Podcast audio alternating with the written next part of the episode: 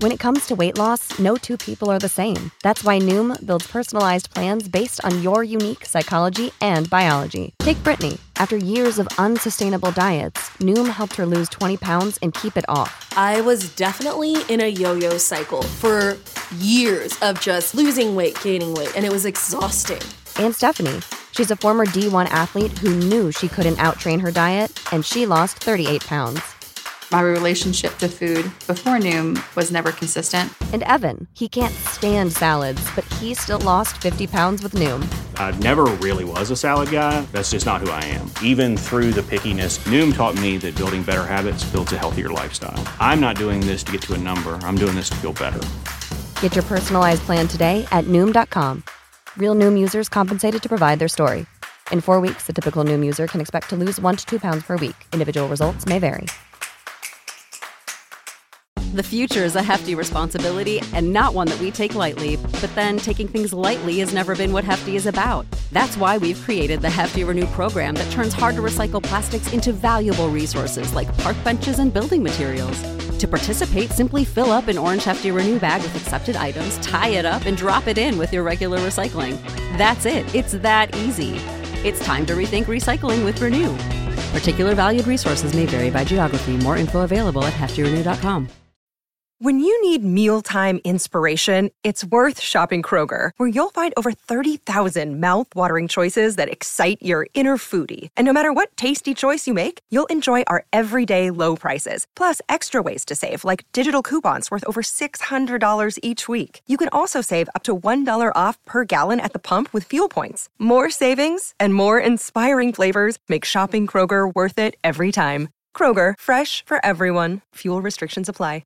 Attention BetMGM customers. Have a friend who loves sports as much as you do? Here's a chance for both of you to earn a $50 bonus when they sign up through BetMGM's Refer a Friend program. Just sign into your BetMGM account and click on the Refer a Friend program to send your friend a message inviting them to register a new account in the same state you use BetMGM in. Once your friend signs up and makes a deposit, they'll receive a $50 bonus. And once your friend places a bet with their bonus and the wager is settled, you'll receive a $50 bonus as well. Share the excitement and get a $50 bonus every time you refer a friend to BetMGM.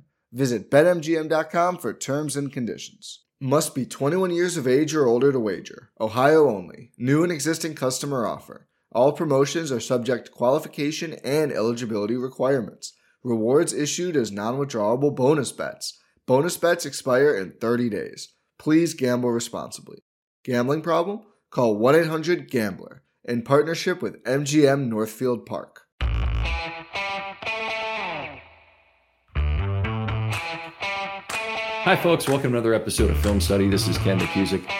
Here today to continue our expectations series. Now, this is one where we take two players and disparate positions, don't have anything to do with each other. The idea is bring in analysts, a lot of them from the Baltimore area. We've had a lot of good ones to talk about these players and each opine upon their place within their position group and what they hope to see from these players this year. So we'll be talking about Brent Urban and Patrick Ricard today.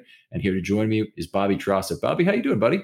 Hey, Ken. Good to be back with you, man. I know we did this not too long ago on number 42. So we're sticking with the Ricard theme and also a new but familiar face in Brent Urban. So absolutely. Thanks again for having me on. Oh, our pleasure. That's for sure. So let's talk about Brent Urban first. And he signed a 1-year vet minimum deal to rejoin the Ravens in 2022. There's no guaranteed money involved, which is usually a fair indicator that he's not a sure thing to make the team. He played just 160 snaps in 2021 with Dallas in 6 games, made only 3 tackles. So we're not talking a guy who's been super productive in his last standpoint, but in his last stop, but in 2020, he paid 35% of the snaps with the Bears, had a career high 37 tackles and 21 defensive wins among those, that's pretty good total for a run defender.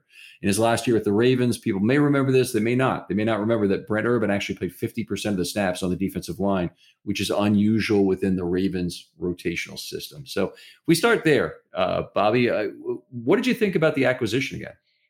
He's familiar, right? He's familiar to this team, former 4th round pick, as you know, spent several years in Baltimore, began his career in Baltimore. So if nothing else, right, and I think we both probably agree, he is a candidate to be a rotational piece for the defensive line, which has been, I would say, bolstered throughout the course of this offseason, both in free agency, Michael Pierce, and in the draft. But I don't see it as a big needle mover type of move, if you will. But again, there's a familiarity, there is a value in special teams, and ultimately there's a high character guy who you add to the locker room, who's been there, who understands how to win in the NFL, how to experience. Well, he hasn't experienced a ton of wins in the NFL based on his stops, but it's a high character guy, 6'7", and imagine him and Calais potentially working together in the special teams unit or on the defensive line in small dosages. So to me, it's a feel-good signing, not a needle mover, but a nice rotational move made by Art DeCosta in the front office. Yeah, it used to be Bill James would say pennants are lost every year when we can't get 500 pitchers out there. You used to talk about Milt Wilcox, if you remember him from the early 80s. It's actually probably before your time, Bobby. But Brent Urban, a quality 3-5 tech rotational run defender, actually is pretty much a comp for Campbell in a lot of ways. I think one of the nice things about this signing is he probably rotates with Campbell some.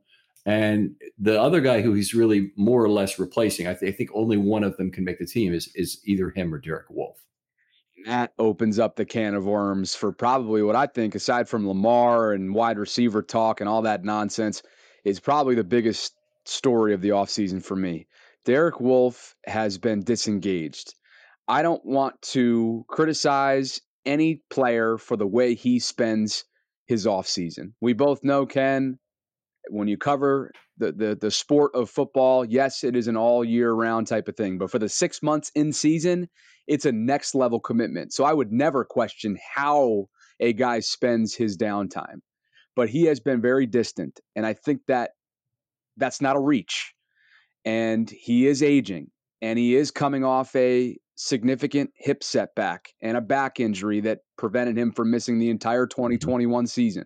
Was he impressive in 2020 going head-to-head with Derrick Henry? You betcha. He was awesome to watch. Yeah. In the trenches, man. He was he willed that defense at times. So I have a lot of respect for Derrick, but there's more questions than answers in terms of what his future is in Baltimore. And obviously a cap casualty type of move, I think, could be in play here based on the savings. Isn't it around? Do you have that number off the top of your head, Ken? I think it's around 10 or 12 million, right? Oh, no. Derek Wolfe is almost no savings. They saved $200,000 by cutting him pre-June 1, which they've missed, obviously. After that, all they can do is move cap around from 23 to 22, gotcha. Which they might do because, hey, his salary this year is $2 million, and I believe they're capable – well, maybe I don't know the rules well enough, but they will move some portion of that salary from 23 to 22. So if they need the money, he's a possible cut. But it's not a big savings. His contract was structured so that he basically in his second year has a net neutral contract. Gotcha. Yeah. He turned 31. Urban. Now we're back to turned 31 in May. Position on the Wolf thing is if he's healthy to play, I think he probably can help the team. I'm also concerned that he wasn't, trying to basically get back to camp and show that he's ready to play here. Urban clearly, man, he was at OTAs and he's one of the guys you really questioned whether or not he actually needed to be there. At age 31 and certainly knows how to play football, knows what the Ravens are probably going to ask of him. But he's out there really trying to prove something, I think, again. And he knows this is probably the last chance for him in terms of making an NFL team. I don't think there's another stop for him if he doesn't stick with the Ravens this year. Right. This is it. He wants to win, right? There's a number of guys that have sort of finished off their swan songs or finished their careers in Baltimore trying to chase down a title. Look at Calais Campbell, right? He may very well finish his soon-to-be eventual Hall of Fame career in Baltimore. That's the expectation, at least.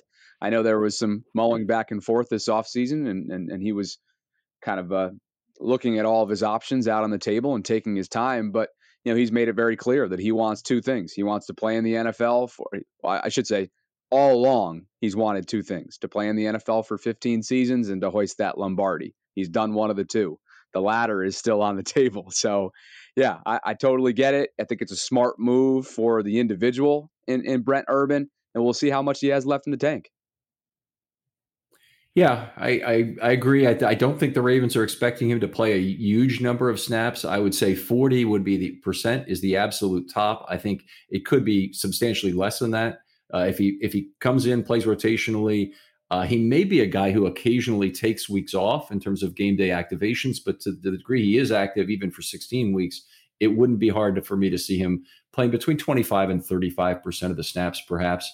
Something that gives Campbell some rest. Campbell has been an Iron Man his whole career, but I think he's benefited from a little bit of rest from the Ravens. Is still playing, honestly, at a very high level. Yeah, that'd be great. You know, there's no need to have this guy go out and be somebody who he's not at this point in his career. And, you know, I alluded to it earlier on in this episode, but the Ravens did go out. I know they didn't make a ton of splash moves up and down the defensive line, but bringing in, speaking of familiarity, bringing in a Michael Pierce who, yeah, he's coming off somewhat of a lackluster time in Minnesota, but they like him from a run-stuffing ability. And, you know, you obviously have Calais Campbell still involved, and who knows what kind of a big jump Justin Matabike can take in year three. And who knows, this dude Travis Jones is getting some glowing reviews, Ken, as you've probably seen in the early going. Mm-hmm. So I'm excited.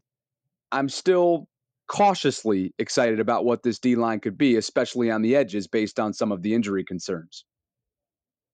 Yeah, I agree with that. I think their down linemen look very solid right now. That's often the case when you're at this time of year, and you hope your depth holds up. You know, but Urban is a guy, if you're looking at first and second down, how the Ravens may approach a team like the Browns that really likes to pound the rock.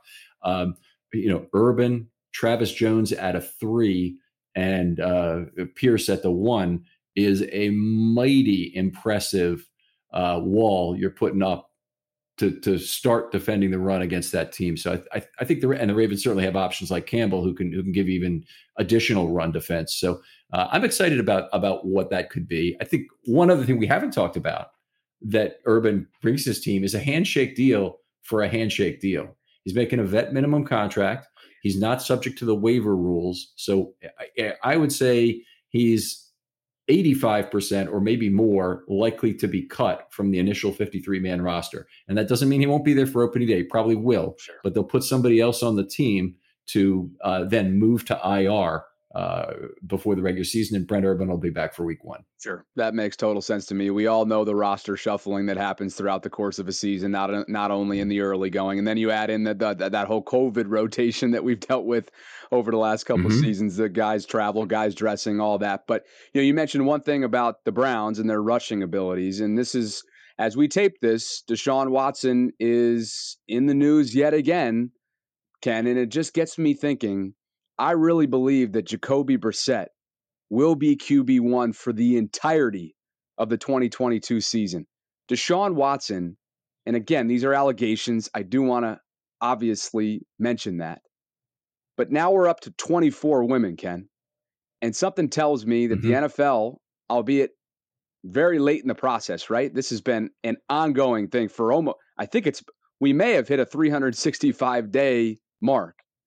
And I just get the sense that they're going to make an example out of Deshaun in the year that is 2022 and where we are right now in this world. I think he's going to be suspended the entirety. I know this is a total aside right now, but it will obviously be relevant to this division, and I think that's going to happen. We love tangential discussion on this show, so always relevant. I think I agree with you at this point.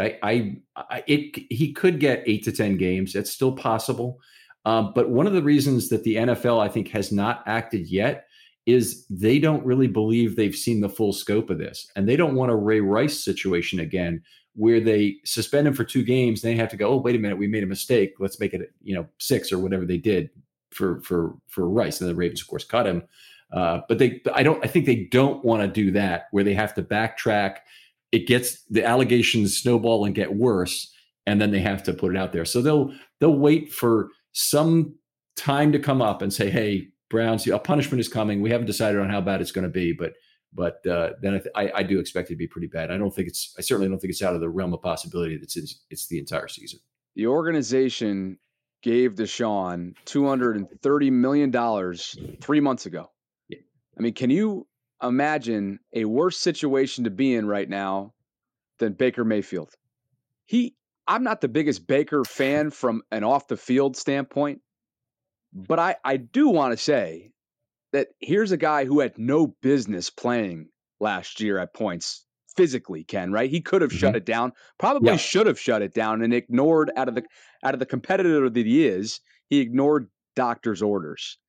I think the Browns have done this dude incredibly wrong, and I can't wait to see where he ends up. But the more time that goes by, Ken, he may not be playing. He may be foregoing essentially an entire season in his mid-20s in the NFL as a quarterback. Talk about it. This is a fascinating situation. It's the wrong word, but it's all I could think of for a situation that's just mind-boggling. Well, he does have one big factor on his side, and that is that somebody is going to get hurt.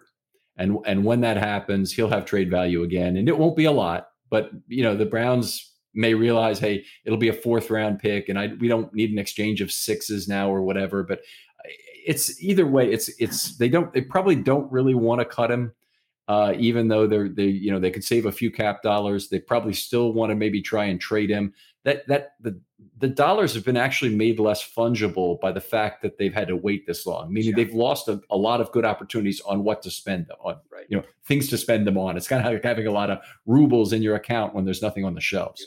No question. All right. Well, let's talk about some goals, particularly for Ricard this year. I want to see him provide a modicum of value as a two-down. I'm sorry, Ricard Urban. A modicum of value as a two-down pass rusher. Some push to the pocket. One of the things I think Urban can still help this team with is a lot of under on twists and stunts. He doesn't really have the quickness to be an over guy, but he definitely has the length to cross somebody's face, and particularly a center with shorter arms where he's crossing the face of the guard from a three, or wherever he might end up as a five, probably against a guard crossing the face of a tackle. I think he can really cause problems and create opportunity for other players than him. Are you expecting him to be involved in special teams, and if so, at what capacity? Yeah, field goal block. That's be his only use. He, like Campbell. There's certain linemen, they can be on the field goal kicking side, but he's on the field goal block side. So he'd be somewhere. He was a guy in the center. We well remember the kick six against Cleveland in 2015. That was in his very first NFL game. Right. So exciting as hell. Didn't really help the Ravens, but it was exciting as hell. I think that rotational system that you speak of will suit Brent well at this point in his career, right? You mentioned it, that 40 snap somewhat estimate that you're throwing out there isn't too crazy, and maybe we won't see him for all 17 games, right? But that's probably not what they're signing him up for. So let's temper expectations within the Ravens flock fan base for the return, the reuniting with Brent. But again, I think when you take a look at the defensive line rotation and where they are right now, with some young pieces and also some aging veterans, it's probably a good situation for Brent to be in, and he could serve well for, God forbid, anything like 2021 were to happen to this team. Then somebody like Brent will be even more valuable than he is right now. Right. Yeah, I agree. All right, well, let's go on with what's a good season, what's a great season. And Bobby, if you're okay, I'll lay out my good season unless you want to go first. Go ahead. I'll react to yours. Sounds good. So a good season for Brent Urban. He makes the team, doesn't have to obviously make the 53 on the initial cut. Don't think he will, but plays rotationally. He fills a hole in the snap bucket that allows the Ravens to play base effectively with run contributions that are above average. Now, Urban's been an above average run defender pretty much his whole career, with the exception of last season where he hardly played. So I don't really think that's a stretch goal, but I think it is a good goal still for him to make the team basically and perform as he has as a run defender. Those are all fair to me. No question about it. Obviously, he would be pleased with that. I think at this point in his career too, he's a straight shooter. He understands that he's got a shot And you know what? Ultimately, they're bringing him in for certain situations, right? Not going to be high leverage situations probably at this point. And they'll be very careful with him. He is on the other side of 30. So I think those numbers, I would give it a hard, fair score, Ken. You're very fair. That's a great point about leverage. I mean, he's a low leverage down player because he's going to be a first and second down guy. Third down, the Ravens are going to be a lot of fun to watch this year in terms of who they can put on the field. So I expect them to really lean on opponents when they get to the situation. But Urban is a guy who can help you get to 3rd and 8. So that's the good news there. Exactly. I'll toss in a great season for him. He shows flashes of what made him such a good run defender in the first tour. His pass rush is at least adequate. He doesn't have to do a lot personally. He doesn't have to build up some huge number of pressures himself. He just has to be able to push the pocket, create opportunity for others, occasionally get his hands up and maybe deflect a pass, which is going to be a lot of fun, again, to watch with this defense. And then the biggest thing, that he stays healthy and plays most of the 17 games. He's had off and on success with that in his career. He obviously lost an opportunity to really get paid with the big injury that happened in his 4th year. And I'm sure he still thinks about that, for a number of reasons. But yeah, on the other side of 30, we've seen it, how difficult, Calais has talked about it over the years in Baltimore, right? He literally has a personal masseuse that lives with him part of the year in Baltimore. Yeah. So after 30, there are some significant steps you have to take from and obviously they have an abundance of resources as NFL players, but to me, I was really, when Calais pulled back the curtain, I can't remember if it was last offseason or the previous one, I was super interested because, Ken, when you're on the other side of 30 in the NFL, it feels like you're on the other side of 50 probably. I mean, just ask a guy like Sammy Watkins, who's not even 30 yet, right? And he's not even on the defensive line in the trenches. So, yeah, I think that his health will be a major, major priority, and Calais is right there with him on the other side of 30. That's I had not heard that about Calais that he had the masseuse. That's fantastic information. Bobby, you're not yet 30. Am I correct on that? I am not. As we tape this, it is June 6th of 22. I will be 28 on the 27th of July. Oh my God. Okay. So you speak not from experience on this. I can tell you there's a whole lot of fun surprises you have on the wrong side of 50 that as a young man, you probably are not concerned about just yet. Hey, Ken, you still got the youthful exuberance. Don't let anybody tell you differently. All right, let's move on here and talk about Patrick Ricard. One of, I know, your favorite players, and really appreciate you doing the Patrick Ricard episode. Previously, I thought that was a lot of fun in terms of the 25 years. Certainly a very unique figure in Ravens history. He enters his 6th year with the Ravens and the first of a 3-year extension, a new one. Pro Bowl fullback for the last 3 years. So in terms of what the Ravens expected out of Patrick Ricard and what they hope to get from him, I think he's met every standard, cleared every hurdle, increased his snap count pretty much every single year, although some of those have moved from defense to offense as he's done it. What do you have to say about him? You covered it well. I think he's one of the best stories for a number of the things that you just cited, right? Former undrafted rookie out of Maine, a guy that he could barely even breathe, Ken, in his first couple seasons in Baltimore because he was running from position room to position room. He was in the special teams meetings. He was in the defensive line meetings. He was in the fullback room. Yeah. I mean, he had so much on his plate specifically. Let's talk film study. Pun intended here, right? For the podcast that we're on here, his film study and the effort that had to go into every single week just based on preparation is incredibly impressive. I'm a huge Pat Ricard guy. I'm excited to see the next step in his career because last year he was called upon as a tight end more often than not. I shouldn't say more often than not, but more often compared to previous years in his career. And I think that took away from some of what he brings to an offense. And so I think based on what they've done this offseason, the Ravens, by bringing in specifically in the draft, a slew of tight ends, that should bring 42 back to duties that he wants to be involved in. Yeah, completely agree. And that's a very important point. But I'll talk a little bit about, it's very similar to Marlon Humphrey playing slot corner on the defense. It might not be the best thing for Marlon Humphrey because he can do better on the outside, but it's the best thing for the Baltimore Ravens when you don't have a slot corner. And Patrick Ricard filled in for Nick Boyle, who played only 475 snaps the last 2 years, way down from where he had been before in 2019 and whatnot. And he did, I thought, a very good job. He was a lot of times that motion guy. He was in 2019 as well, but doesn't line up exclusively in the backfield. He kind of is H-back, a move tight end guy anyway. And picking up that and having the technical proficiency was really outstanding. It'll be even better to have them both on the field at one time again. Oh man, and when he's a pass catcher in those short yardage situations or dump offs, the check down, right? Those are when he's at his best. And I know that's option 3, 4, 5, whatever, probably even down further down Lamar's option list, but man, he is so talented, naturally talented, and his lateral quickness, Ken, is something that's always stood out to me. He's a rumbler, he's a jumbler, like look out, right? He's going to bowl you over, but yet he has that lateral quickness, and that makes him such a weapon. And I know it's a small sample size of what we've seen of him as a pass catcher, but it's been awfully fun when we have. Yeah, it's been important at times, particularly that Tennessee game, that first drive of the second half, the way he basically took him down the field with 3 receptions was something really special to see.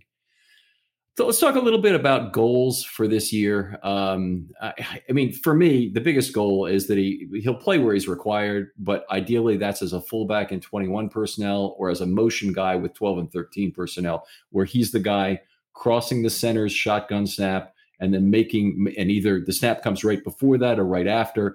And oftentimes he'll turn into the line directly and be involved in a double team. Takes actual good timing, technical proficiency to be able to do that role. And he's been a good combination blocker with a lot of different linemen over his time here in Baltimore. And hopefully that's something that continues. Ken, I'm so glad you brought up the technical side of that, because oftentimes the average fan, and I know I'm guilty of this as well, when watching a game, you get caught up watching the ball. But the motion before the snap, pre-snap that you're illustrating right now is what he's perfected. And that's the film study aspect of it. That's all the different timing and rhythm stuff that he works on in his offseason throughout the course of a week leading up to Sunday. And when he is involved in that double team, that is one of the central reasons why these windows and these gaps and these lanes that Lamar and the running backs can find are there.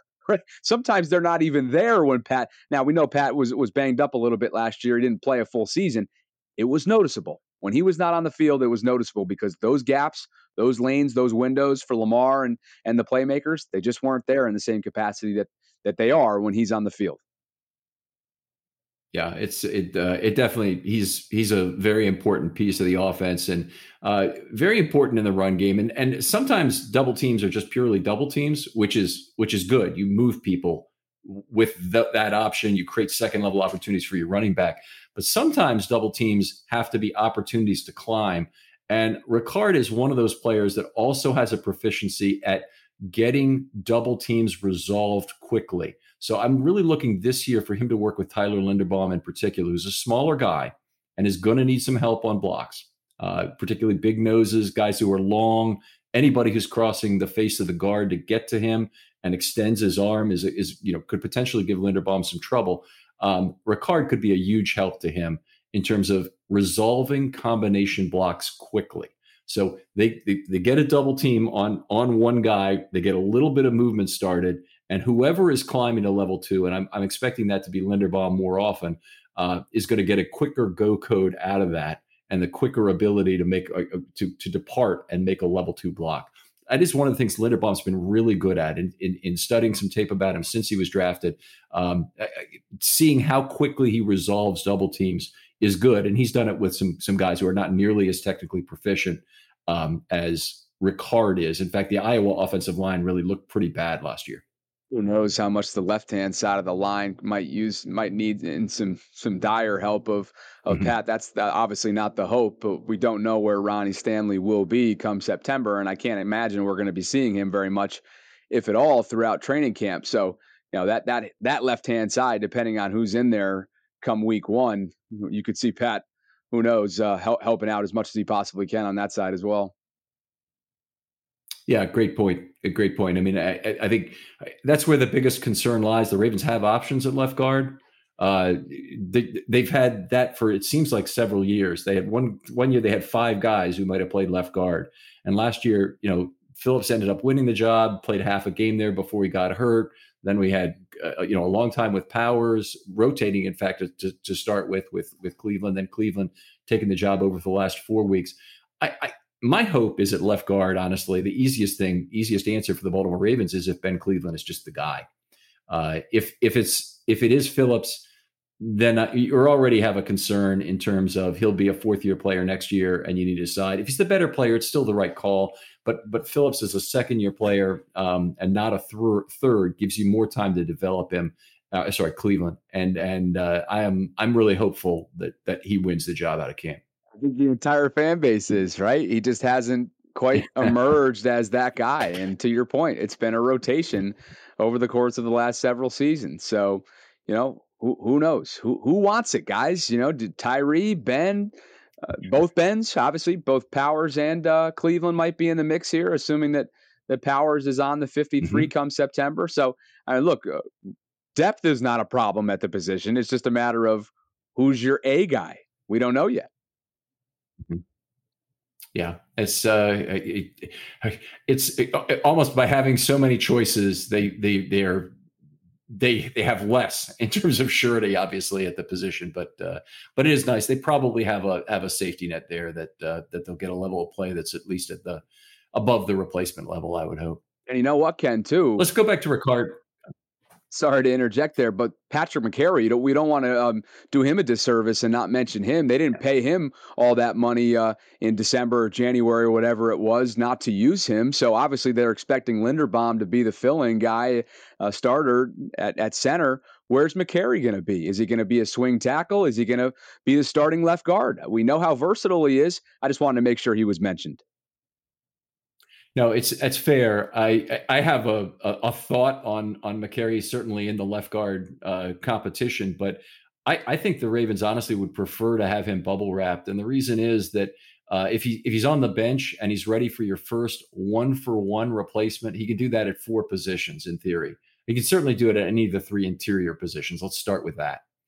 Whether he's the best choice at right tackle is a matter yet to be seen by who looks like they can still play at right tackle. Is Falalele ready? Is Juwan James actually going to play this season with the Ravens? There's obviously some questions there about who will start the season behind Moses. But I think the nice thing about having McCarry available is you can make a 1-for-1 switch in season, probably have it go about as seamlessly as any switch would.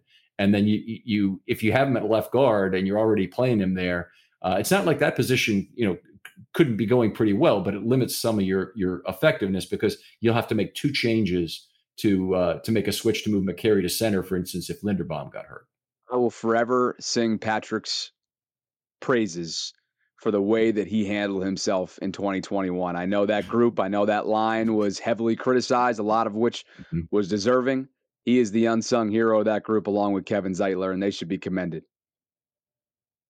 Yeah, Zeitler had a terrific year. I thought Bozeman had a good year too, and McCarry's ability to fill in at tackle honestly was surprisingly good for who he is, frankly. The contract was a good one. I think the Ravens will get value out of it because we know depth does not hold up, and somewhere he'll be needed this season. It'd be great if Patrick McCarry could somehow be healthy and play 0 games this year, or play only relief, 6 offensive linemen, do whatever. That would be the most incredible boon to the Baltimore Ravens we could devise. Well said. Okay. All right, a couple more things about Patrick Ricard. But I don't expect a lot of carries from him, but he's had a carry or two per year in short yardage, so maybe we'll see some additional. 3rd and 1, third and goal kind of runs out of him. We've seen a little bit of change of pace receiving. Now he does only have 4.2 career yards per target. I think it's probably better if he doesn't get more than 5 to 10 targets. Obviously they've used him as a change of pace kind of guy, but it is fun to see him have the football. It's fun to see him not get tackled. It's not a great chance for a big play usually. Agreed. It's that check down. It's that last option that I was kind of trying to illustrate earlier on in the episode where Lamar is just in bail me out type of mode. Let's dump it off to Patrick and let's see if we can get a first down. Let's see if we can get positive yardage out of this situation. And in those short yardage situations, yes, again, another small sample size type of conversation. Boy, the football, it just disappears in his arms, Ken. Where does the football go? And I know he did fumble once last year, and he will never forgive himself for it because he talked about it online and everywhere else. But it is so much fun. That's the word. You're right. It's so much fun to watch him with the football. And for the most part, he's super reliable with it. Mm-hmm. Love to see effective pass blocking. There are some things, the ways they have not really tried to use Ricard, but either Ricard or Boyle. Okay, this is we'll go a little bit off the track here, but it's very difficult to boot Lamar Jackson off play action. So for years, Ravens fans always got used to seeing Joe Flacco zone block left, naked boot right, meaning you had 21 personnel in the game. A normal strong side formation on the right side. He would fake a handoff to Ray Rice or the other running back, and then he would boot out to the right. Flacco was tremendous at creating space on those plays and time for him to throw and for long passes to develop, because as a non-mobile quarterback, he doesn't really draw the eyes of that backside defender, who's the one guy who's got a chance to stop that. Well, the backside defender literally has nothing on his mind but Lamar Jackson for an entire play. Yes. in football. So it's very hard for him to get away with a boot, but a guy like Ricard or Boyle on the end of the line can make an effective block on that backside defender and possibly, make it into a more effective play. I love how Pat stays with the play, right? We've often heard the offensive line under Lamar talk over the years, right? The last 4 years or so, that they have never run as much, and it's obvious, but what's not obvious is how much focus they need to maintain each offensive lineman, the fullback in this case, since we're talking about Patrick. When Lamar does what he does, you got to get down the field with him. And Pat, I always find that he is always will. Obviously, Mark Andrews is willing to do this as well. Boyle before he got hurt, Hayden Hurst in 2019, but the ability to and the discipline to stay with the play from a spacing standpoint and be ahead of Lamar. Boy, that's easier said than done. Yeah. Yeah. They've gotten really good blocking from the wide receivers. Miles Boykin is my guy in terms of a guy who keeps his feet in level two, like nobody else. Obviously the Ravens are going to have to try and replicate that in some other receivers, maybe Tylan Wallace, maybe Bateman ends up being a decent blocker because they both have good size to block a corner or a safety. But that's an underrated skill in the NFL. And yeah, when you can get linemen then get out ahead of plays, that's fun too. And Ricard is certainly a guy who can take a defensive lineman. He doesn't have to block a linebacker, safety, or corner to be happy. You know, those wide receivers are going to be asked to do it. You know, those wide receivers are going to be asked to block. And are they willing? We'll see. It certainly looks like they are. All right. One thing I want to say about Patrick Ricard is that he's 28 now, and it's not necessary or reasonable to expect any overall improvement in his level of play. We can set goals for this year, but my goal is that he basically is the same guy who has been the last 3 years. Right. He's increased his snaps. I mean, I don't see another increase in snaps coming, honestly. I think he'll play the same or a little bit less with a healthy Boyle. And the tight ends that the Ravens have in their stable now, but I expect him on a per play basis to be just as effective. And that would be, to me, a great goal for him for this year. He's done everything asked of him. Literally. We already talked about this earlier on, right? When he came in playing all three phases of the freaking game of football, right? He was willing to do whatever it takes to hang around. He's hung around. He's become a Pro Bowl caliber, perennial type of fullback who the Ravens value and he values. I'm not sure what his market was this offseason. Ken, I would love to know that. I don't necessarily have those details in front of me. I would have loved to have been in those rooms, to been in those conversations. But all I know is that obviously we know that the Baltimore is one of the few teams at this point in the landscape of football that values the fullback position the way they do, and they found their guy. Ben Mason is not their guy. It's number 42, right. And he is just he's become a mainstay. I think it's fair to say. Yeah, I wouldn't even put a cap on how long he might still be a Raven, which is really exciting. He's a player certainly who is still playing at a peak level. He's at an age where players, typically start to decline. So we might see something this year. We might see whether it's reduced snaps or possibly reduced effectiveness. He's a player who can actually afford to lose a little bit of effectiveness or snaps, one or the other, probably not both, and still be a hell of a football player. So I'll go ahead and go with my good goal for the season, if that's okay, Bobby. You good for me to start, or do you want to start on Patrick?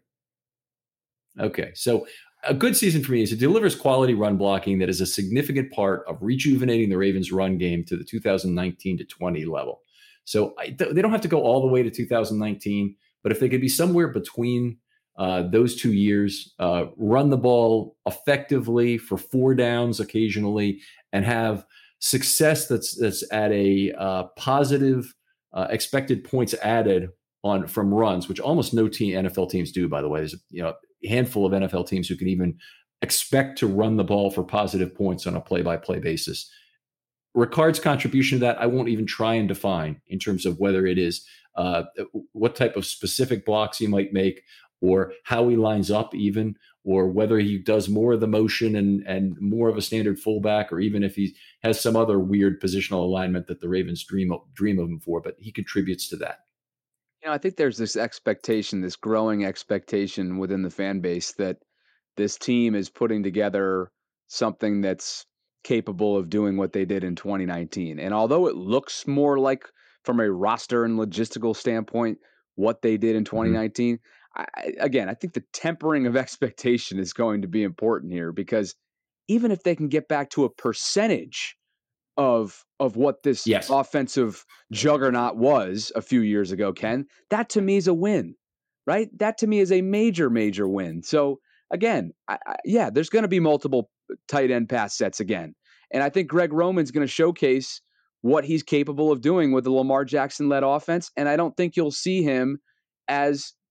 how should I say it? Interrogated, antagonized throughout the course of a season by this fan base. So I think that's a fair way to look at it, that no, it's never going to be. There may never be an offense in the history of football again that touches what throughout the course of an entirety of a season, Ken. There may not be another team that puts forth what the 2019 Baltimore Ravens did, but if they can put forth a quarter of it, a percentage of it, that's a step in the right direction.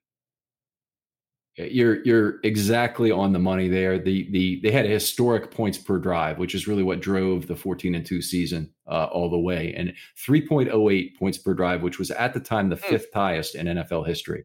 When you compare that to the cap they spent that year, it's by far the most efficient offense as in terms of relative cap that has ever stood on a National Football League field, ever lined up. And, for us to expect it to go back to that level is not reasonable. What I think I would like to see is the Ravens get back to somewhere about 2.65 to 2.7 points per drive. That would rank them about fifth in the NFL if they did that. And I think with their defense, the opportunity to build leads and then lean on other teams with a 2-touchdown lead in the second half is going to be very great with this secondary. I see lots of opportunities to basically tell the other team, I dare you to run the ball. Well, it's really, I dare you to pass the ball, because if you run the ball, you're not going to catch up quickly enough. And the Ravens this team can put 6 and 7 DBs on the field play after play and be an incredibly imposing pass defense. And what will those first and second down situations look like this year compared to last year? They put themselves in so many difficult long yardage types of situations on third down that just put Lamar behind the 8 ball time and time again. So I think you'll just see a completely rejuvenated offense. Yes, it's probably asking too much that the entire list of injured players from 2021 all come back at full strength. That's probably unrealistic to think. But again, we're talking about percentages here. If a healthy percentage of those guys, 19 or something, maybe even north of 20, if they can come back and be contributing factors, then we're already looking at a team that, yeah, maybe they didn't make a huge splash in free agency, even though I think Marcus Williams certainly can be a candidate to be referred to as a splash. But it'll feel like there was a bunch of splashes, Ken, if some of these guys come back to their 2020 forms. Yeah, I'm extremely excited about the defense. I'm incredibly excited about the Hamilton pick. So we'll see how this plays out. But going back to Ricard now, and what's a great season here, to me, stays healthy. He's recognized as a unique asset fairly broadly that is difficult to scheme against. He's effective on inside combination blocks, and that's, you know, those motion plays. He actually can do that out of fullback, but it's usually a motion play where he's specifically designated to do this, and particularly with Linderbaum, because Linderbaum is a guy I think to get the most out of him, you kind of have to scheme doubles at the line of scrimmage and let him do his thing in level two, let him get ahead of the play a little bit on screen passes sometimes. I think he can provide a lot of value to the Ravens, but they're going to need to find ways to get him help, I believe, early on. And that Roman finds a way to use Ricard more effectively as a pass blocker. Perhaps it's a way to distract this boot side end in the way I've talked about earlier. But there may be other ways as well that they can think of doing that. But to me, that's a great year for Patrick Ricard. All the other things would still hold about the Ravens' run game returning to that average of, say, a 19 and 20 level. I want to add a couple things in for Patrick in 2022. Please, G-Row, dial up. And I know that sometimes these just happen inadvertently based on how the play itself plays out. Couple check down dump opportunities for him to go bulldozer mode. I want to see it, Ken. I need it. That's what Sundays are about when it comes to Patrick Pancake Ricard. All right. That'd certainly be a lot of fun. Bobby, anything else you want to say about Patrick? You obviously, you clearly he's become he's a friend to you, I assume, right? We are buddies. Yeah. He's such a good dude, and he's got that blue collar nature to him. He's been paid multiple times now in the NFL, which obviously does not, speaking of percentages, that is a very, very small percentage. I think about Chuck Clark, right? As a former 6th round pick, not many 6th round picks earn a legitimate second deal in the NFL. He was one of them. Not many undrafted rookies at the fullback position earn second and third deals in the NFL. He's one of them, and I think they're both great underdog stories. Fantastic. Bobby, so much of a pleasure to have you on to talk football. Tell folks where they can talk football and what other projects you have going on right now. I appreciate it, Ken. Recently, I launched a YouTube channel.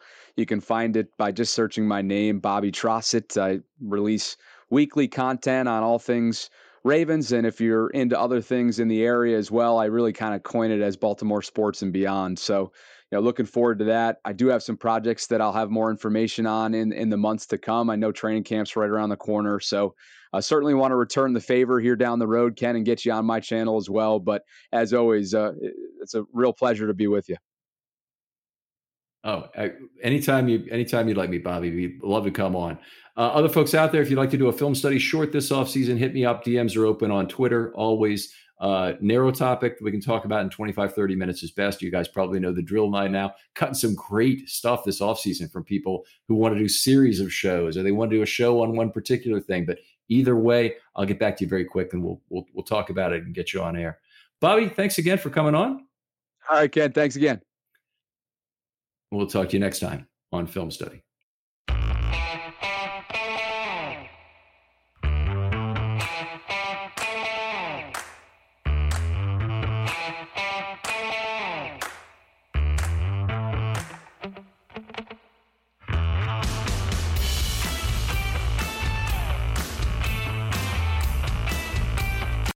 When you need mealtime inspiration, it's worth shopping Kroger, where you'll find over 30,000 mouthwatering choices that excite your inner foodie. And no matter what tasty choice you make, you'll enjoy our everyday low prices, plus extra ways to save, like digital coupons worth over $600 each week. You can also save up to $1 off per gallon at the pump with fuel points. More savings and more inspiring flavors make shopping Kroger worth it every time. Kroger, fresh for everyone. Fuel restrictions apply. Save big on your Memorial Day barbecue, all in the Kroger app. Get half gallons of delicious Kroger milk for $1.29 each. Then get flavorful Tyson Natural Boneless Chicken Breasts for $2.49 a pound, all with your card and a digital coupon.